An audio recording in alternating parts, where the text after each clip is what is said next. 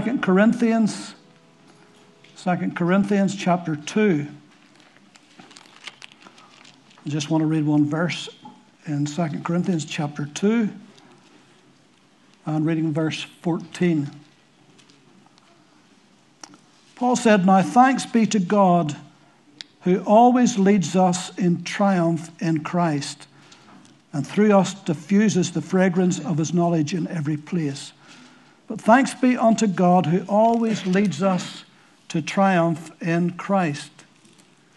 The human spirit, the unregenerated, unredeemed human spirit, has a remarkable ability to withstand great moments of crisis. We have all have heard and we perhaps know of some people who has come through tremendous adversities in life. We wonder how in the world did they ever do that?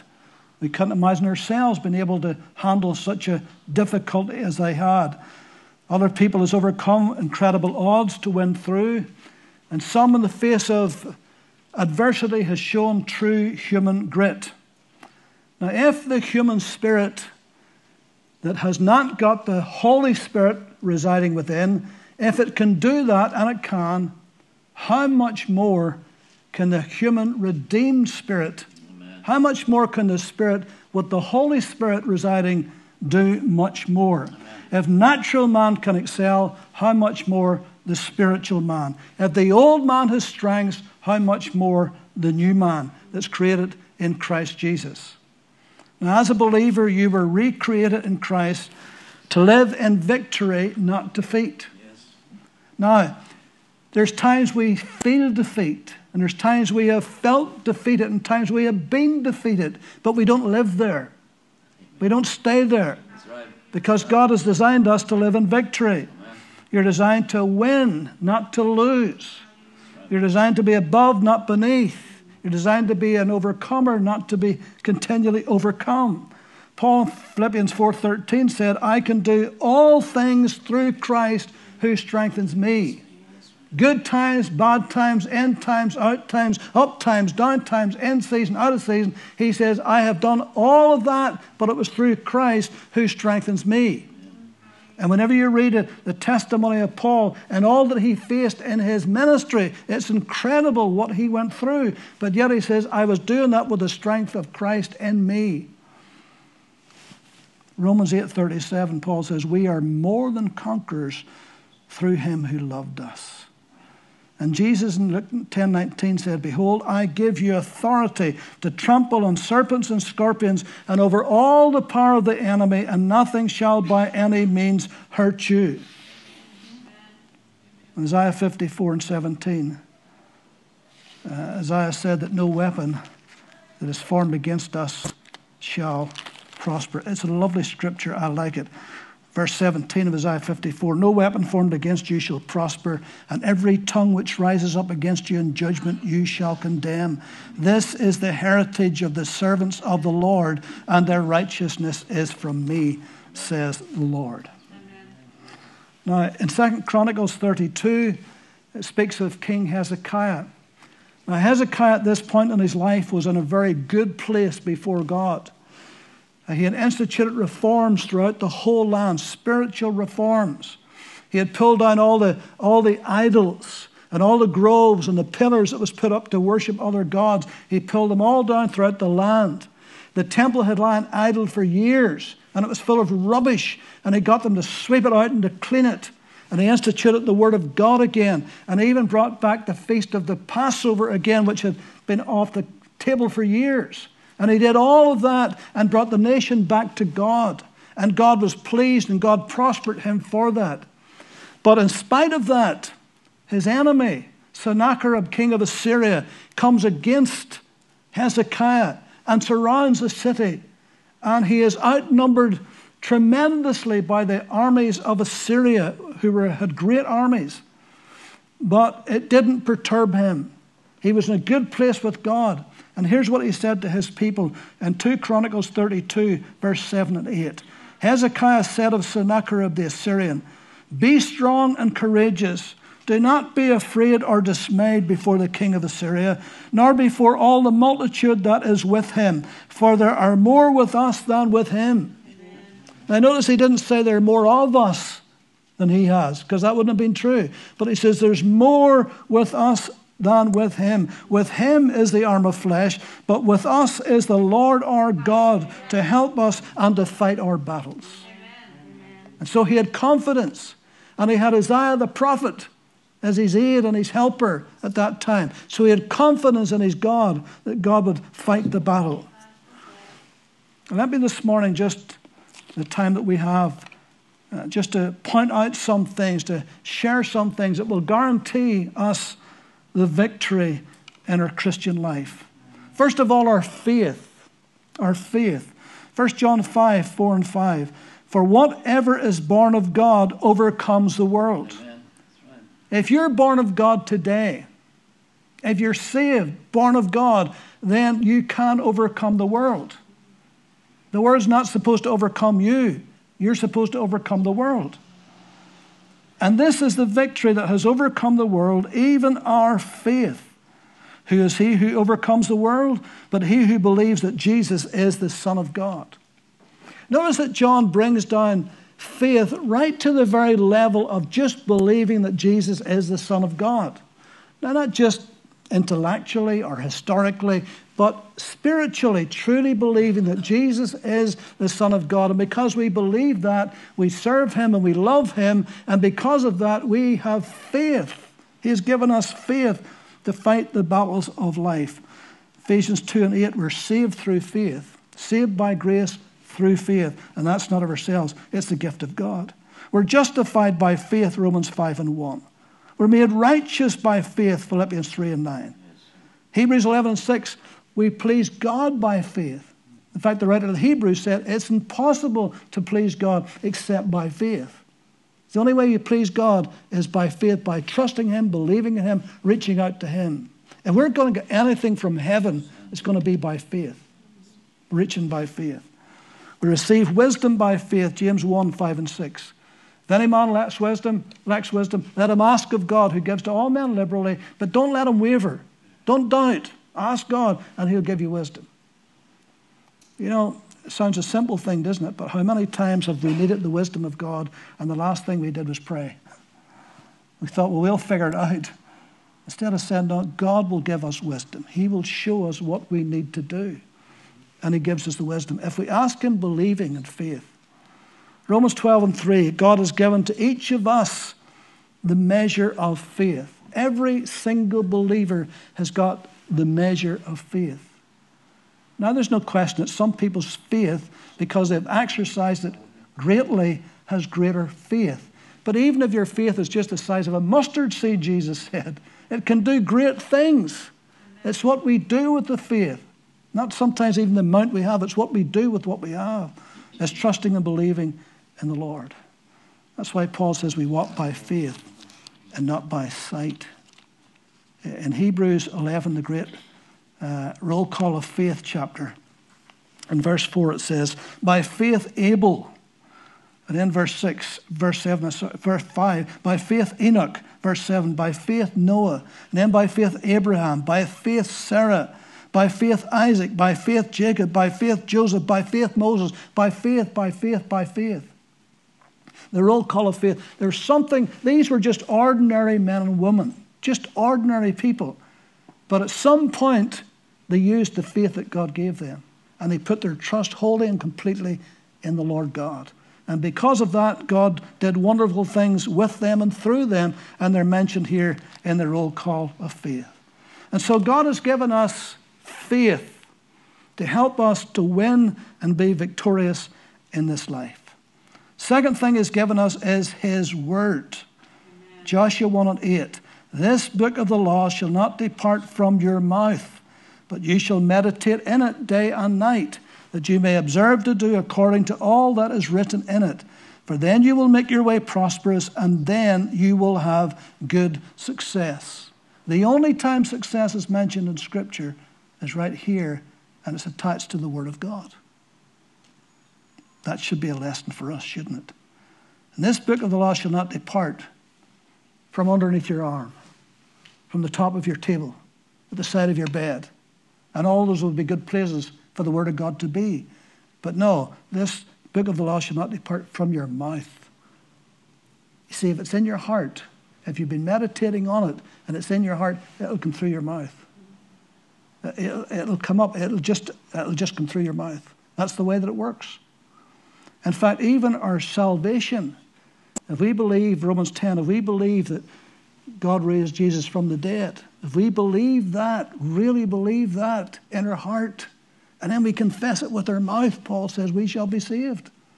But if we truly believe in our heart, then we confess with our mouth, then it brings salvation, brings deliverance, brings all kinds of good things. It's important that we understand about the Word of God being spoken.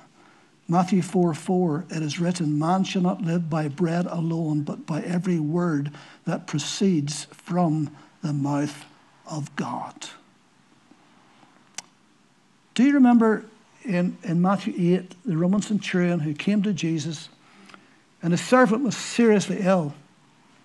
They wanted Jesus to heal him. Jesus says, I'll, I'll come, I'll come. And he says, No, no. He says, you, you, I'm not even worthy for you to come under my roof. You just speak the word only. That's all you got to do. Just speak the word. Because I'm a man under authority. And when I speak the word to my servants, he'll do this, he'll do that, he'll go here, he'll go there. All I got to do is speak the word. They understand my authority. I'm a man under authority. So he recognized the authority of Jesus. And he says, All you've got to do to exercise your authority, just speak the word. And Jesus turned around to the crowd and he says, I have not found so great faith, no, not in all Israel. Here was a pagan Roman, but he understood the principle of authority and the word of command.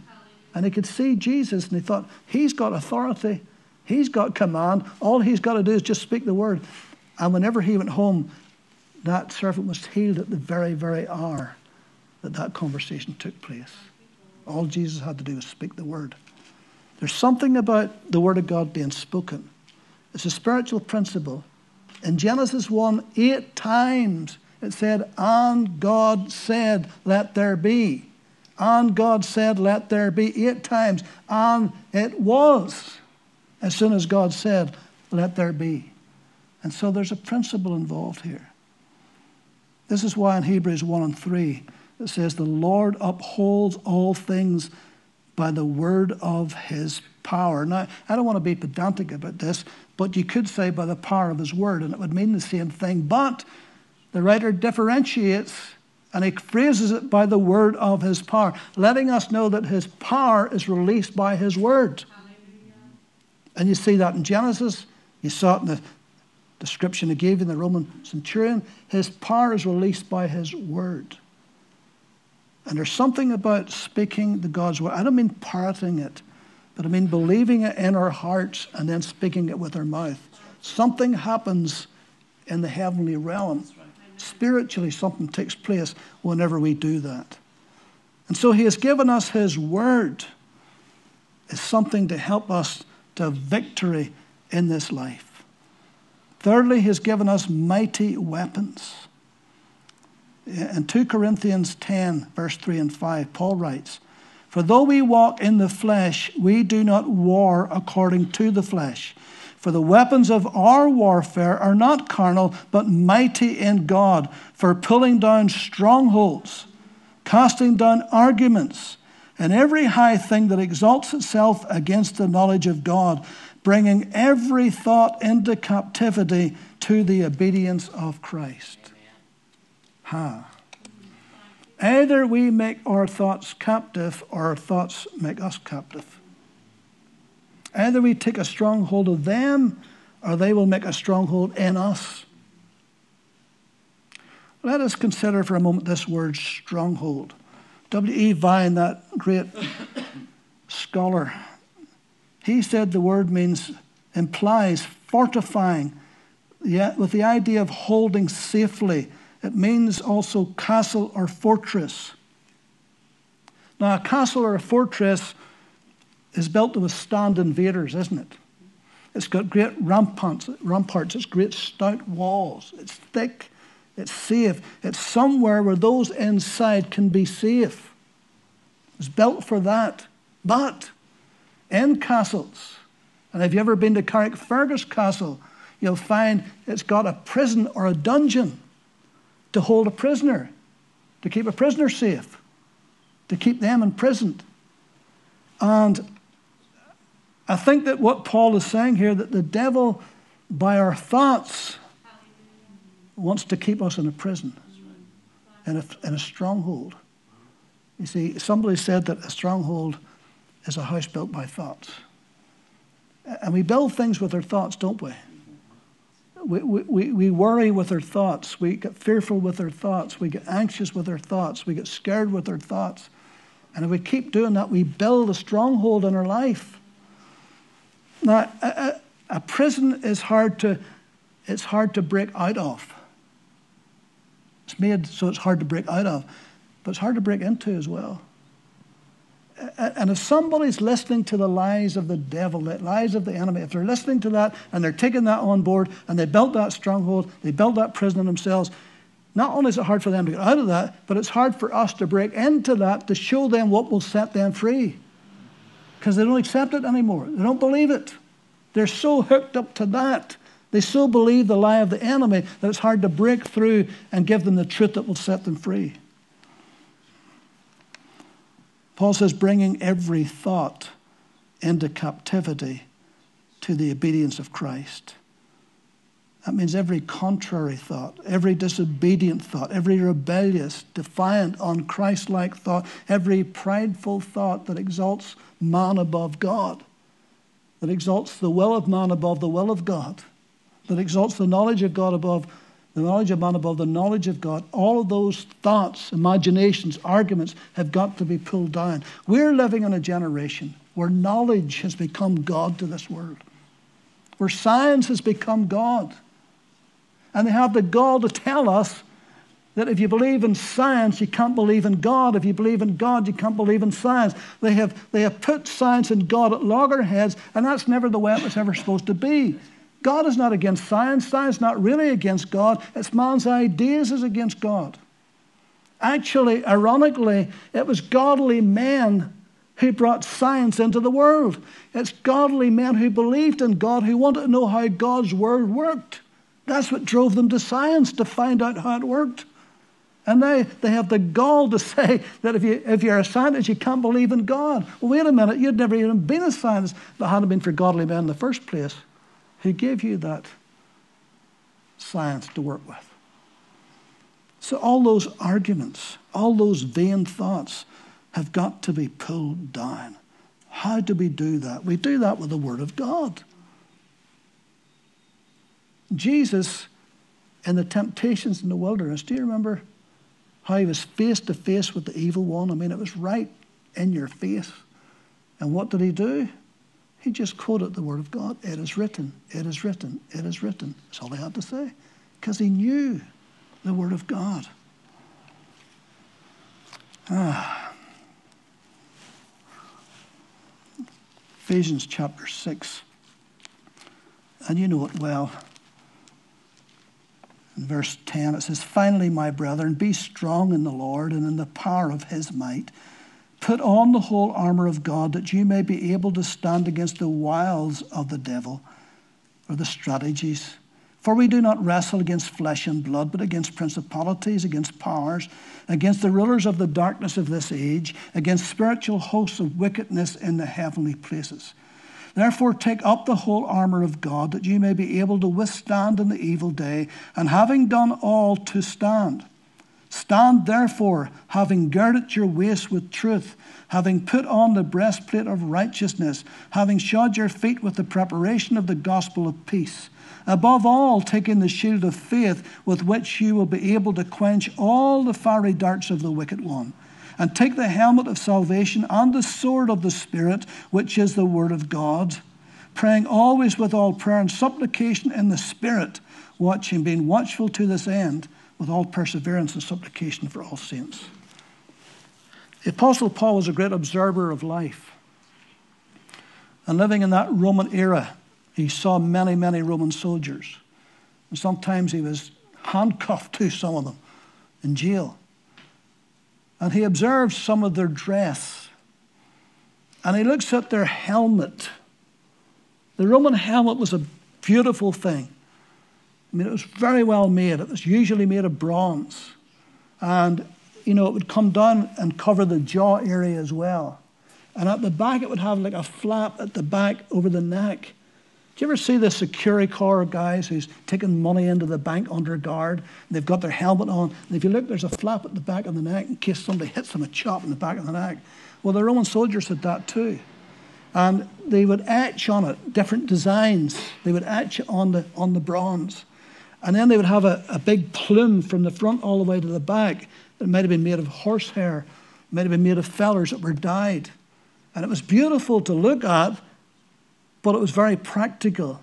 No Roman soldier would ever have dreamt of going into battle without wearing his helmet because he knew those whom he was going against would have an axe or a sword, and if he had no helmet on, when you get hit with an axe in the head, well, it was lights out, it was game over, wasn't it? So they had to have that protection on their heads. And Paul looked at that and he began to think about the helmet of salvation. The, the head had to be protected. The mind has got to be protected because most of your battles as a Christian comes in your mind. The thought comes to you. You know, thoughts can be wonderful, but thoughts can be dangerous. Everything that you do begins with a thought, just about everything. Every good deed you do began with a thought. Every evil deed begins with a thought. Every crime that's ever committed begins with a thought. Leslie Flynn, that great old preacher of old, he says every extramarital affair began with a fantasy, begins with a thought.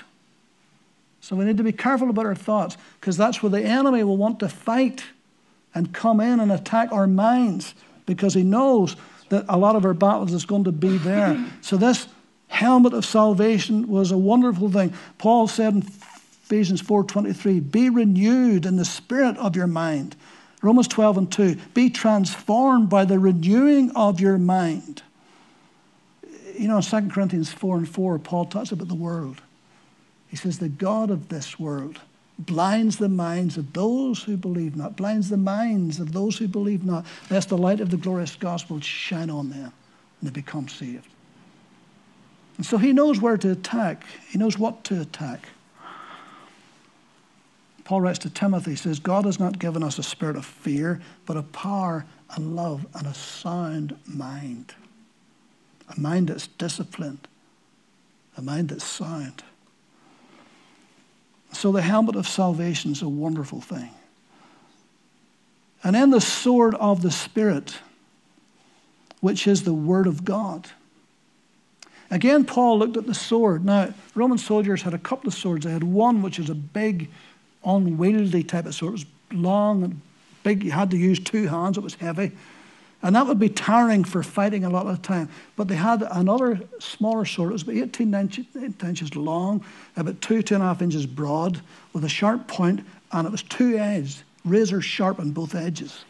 And that then was the most technological weapon of its day. That was it. And they used that because they were highly trained in that, and they could get in close to their opponent, and they could stab, and they could slash, and they could cut, and they could prod. I mean, it really was a lethal weapon. It was designed to kill, and it killed many because they were used to fighting with that sword. It was the most feared weapon that the Roman soldier had in his armory. And Paul said that's like the Word of God, it's like a two edged sword. In fact, the writer of Hebrews says it can even pierce asunder between soul and spirit, the joints and marrow. So you can see why Paul was looking at that and thinking it was like a two edged sword that we can use against our enemy that comes against us. That's what Jesus did in the temptations, did he not? He used that two edged sword. In Revelation 2:16, where Jesus is rebuking the churches there, and when it comes to Pergamos, he said, Repent or else I will come to you quickly and I will fight against them with the sword of my mouth. You see, it's his word, the sword of my mouth. Like a weapon. I'll use it against you, he said. I'll come and use my words against you. Like a sword, it'll cut you. It'll be lethal if I have to come and talk to you that way. In, in Revelation uh, 19, there's a powerful image uh, of Christ here. Revelation 19 and verse 11. Now I saw heaven opened, and behold, a white horse. And he who sat on him called faithful and true, and in righteousness he judges and makes war. His eyes were like a flame of fire, and on his head were many crowns. And he had a name written that no one knew except himself. He was clothed with a robe dipped in, dipped in blood, and his name is called the Word of God. And the armies in heaven, clothed in fine linen, white and clean, followed him on white horses. Note this. Now, out of his mouth goes a sharp sword. And the AV it says a sharp two edged sword, that with it he should strike the nations. The two edged sword is his word. That's all he needs to use. Just his word. And it's done. That's all he needs to fight with. And He's given us His word to fight our battles with too, like a two edged sword. So learn to handle the two edged sword. Keep your nose in this book continually. I mean that. Keep your nose in this book. Soak it up. Get it inside of you. And then when the time comes, it'll come out of your mouth like a two edged sword. And then the shield of faith, he talks about. The shield of faith is made of wood. It's a wooden frame about four foot high by two foot broad. And it was covered over in, in long strips of leather. And, and the leather had to be oiled because in the hot sunshine it would dry up and crack and be worthless. So they'd have to keep it oiled. But whenever they would go into battle, say against a rampart or, or a, you know, a, a tall edifice, and they would know their enemy was up there looking down, ready to shoot those fiery darts at them, combustible darts. So, what did they do? They soaked those shields in water till they were dripping, so that whenever those arrows hit them, those arrows would be quenched. It would quench the fiery darts of their enemy. And Paul looks at faith as a shield to quench all the fiery darts of the evil one.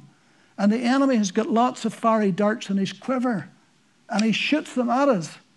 And he's one for you, and he's one for you, and he's one for me, and he's one for him, and he's one for her. He shoots his fiery darts, and the only way to stop it from getting into the heart, that's where he wants to set fire in the heart, is to get up the shield of faith. God has given you the shield of faith to stop those fiery darts. Now, it doesn't stop him firing the darts at you. But what it does stop is the effect of the attack of the fiery dart. I'll say that again. It doesn't stop those fiery darts coming against you, but what the shield of faith does, it stops the effect of the attack of the fiery dart coming against you. The shield of faith quenches those fiery darts and they fall at your feet. And so when Paul's looking at the soldier, he could see his instruments of war and he thought, ah, I know what that reminds me of. The helmet of salvation. That reminds me the, the sword reminds me of the sword of the Spirit and the shield of faith. His shield, that's what it reminds me of. And then, lastly, the name of Jesus. The mighty name of Jesus. Philippians 2 9 to 11. Therefore, God has highly exalted him and given him a name which is above all other names that at the name of Jesus every knee should bow of those in heaven and those on earth and those under the earth, and every tongue should confess that Jesus Christ is Lord to the glory of God the Father.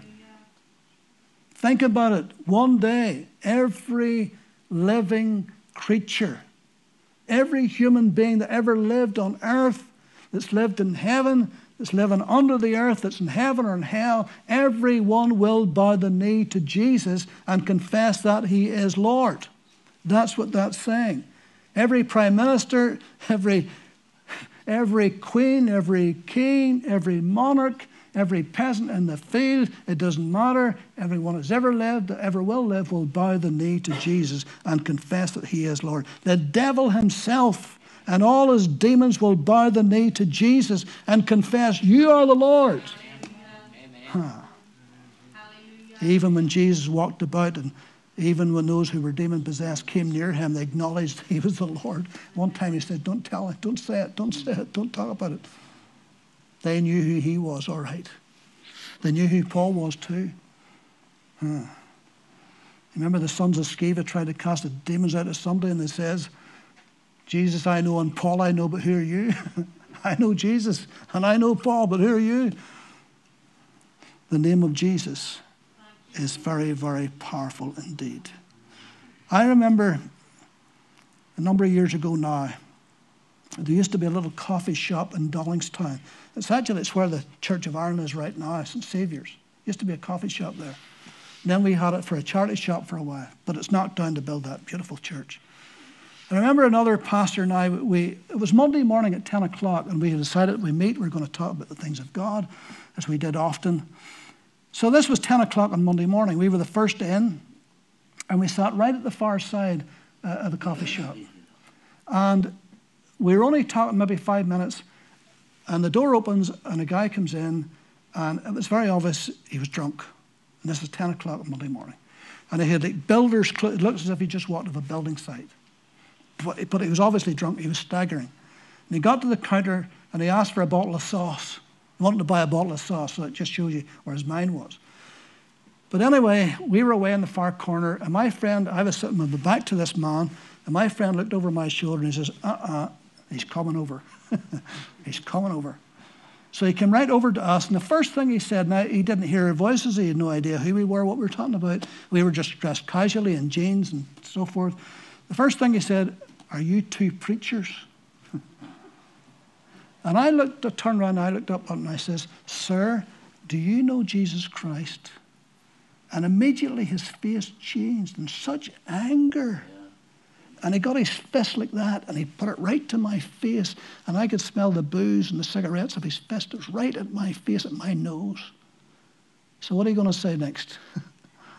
Whoever blinks loses here, right? And I just kept looking. I said, Do you know, sir, that Jesus Christ loves you? He died for you. And as soon as I said that, the fist just dropped. And he started to cry. He just, he just was a blubbering mess just started to bawl and cry, and he kept backing away and backing away and backing away and back right out the door. But the name of Jesus had two effects in that man. First, it was anger, and then it was just tears. The name of Jesus is a powerful thing.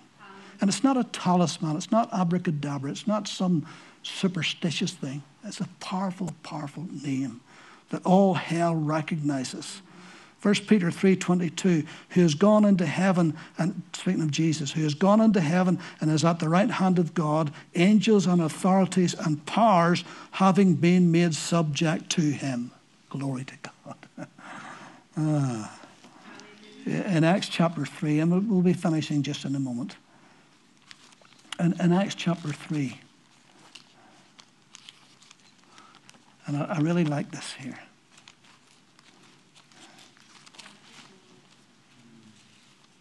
In Acts chapter 3, it says, Now Peter, verse 1, now Peter and John went up together to the temple at the hour of prayer, the ninth hour, and a certain man lame from his mother's womb was carried, whom they laid daily at the gate of the temple which is called Beautiful, to ask alms from those who entered the temple. Who, seeing Peter and John about to go into the temple, asked for alms, and fixing his eyes on him with John, with John, Peter said, Look at us.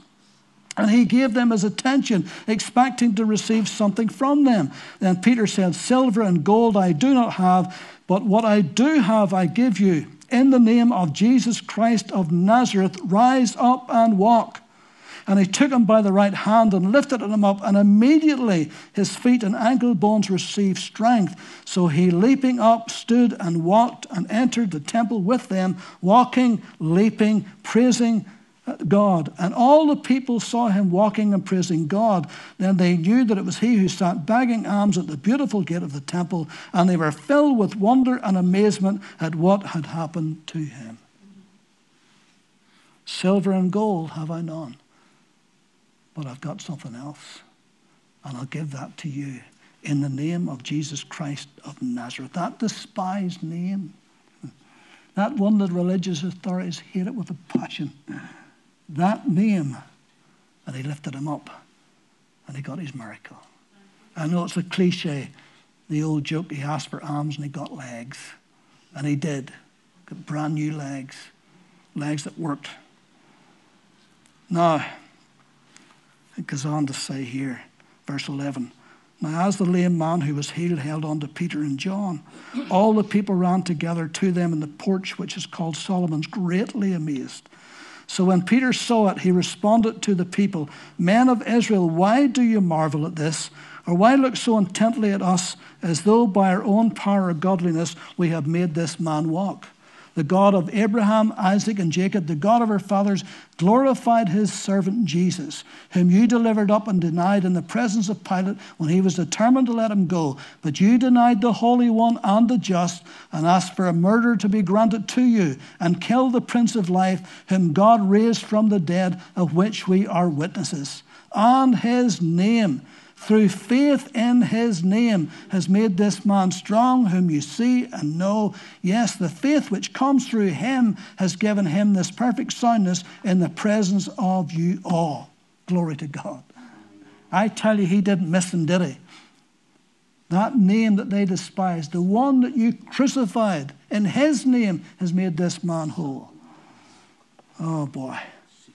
And then they got arrested. There's such a big scene. Then the religious authorities arrested them. And then in chapter 4 and verse 7, and they and when they had set them in the midst, they asked, By what power or by what name have you done this? Then Peter, filled with the Holy Spirit, said to them, Rulers of the people and elders of Israel, if we this day are judged a good for a good deed done to a helpless man, by what means he has been made well, let it be known to you and to all the people of Israel that by the name of Jesus Christ of Nazareth, whom you crucified, whom God raised from the dead, by him this man stands here before you whole. This is the stone which you, was rejected by you builders, which has become the chief cornerstone. Nor is there salvation in any other, for there is no other name under heaven given among men whereby we must be saved. Glory to God. But then, verse 17, here's what the, the authority said. But so that it spreads no further among the people, let us severely threaten them that from now on they speak no more no, to no man in this name. So they called them and commanded them not to speak at all, nor to teach in the name of Jesus. But Peter and John answered and said to them, Whether it is right in the sight of God to listen to you more than God, you judge. For we cannot but speak the things which we have seen and heard. So when they had further threatened them, they let them go, finding no way of punishing them because of the people, since they all glorified God for what had been done. For the man was over 40 years old, whom this miracle of healing had been performed. And in verse 29, now, Lord, Peter's praying here, now, Lord, look on their threats and grant to your servants that with all boldness they may speak your word by stretching out your hand to heal, that by signs and wonders may be done through the name of your holy servant Jesus. And when they had prayed, the place where they were assembled together was shaken, and they were all filled with the Holy Spirit, and they spoke the word of God with boldness. Glory to God. Such power there is in the name of Jesus. And I have to confess and say that in the Western world, Christians, us in the Western world, somehow we have missed the authority and the power that's in the simple name of Jesus. Somehow we have missed that, to be honest. But there is power in it. And the early church knew that power and they knew where it lay. And they weren't just invoking a kind of superstitious thing, they knew Jesus was working with them. And all they had to do was call on his name, and the work would be done. And it was done. The first time Jesus sends his disciples out in Luke chapter 10, they come back. They've seen tremendous miracles. And they said, Lord, even the devils are subject unto us in your name. And they're excited, thrilled that the devils were subject unto them in Jesus' name. Remember what Jesus said to them, though? He says, Don't even rejoice in this, he says, but rather rejoice that your names are written in the book of life. That's no big deal. The big deal is that your names are in the book of life. That's what you need to rejoice about. So he's getting their feet on the ground because he knew that they were going to have to go out without him one day. He was letting them see. But without him, when he would be away, and go back to heaven, they would have to go out. And all they would have would be the authority of the name of Jesus. And they preached in that name, and they taught in that name, and they healed in that name, and they cast devils out in that name. Everywhere they went, they proclaimed the name of Jesus. And so, church, today, are you a victim or are you a victor? You're not made to live in defeat, you're made to live in victory. And God has given us everything that we need to live a victorious Christian you say amen.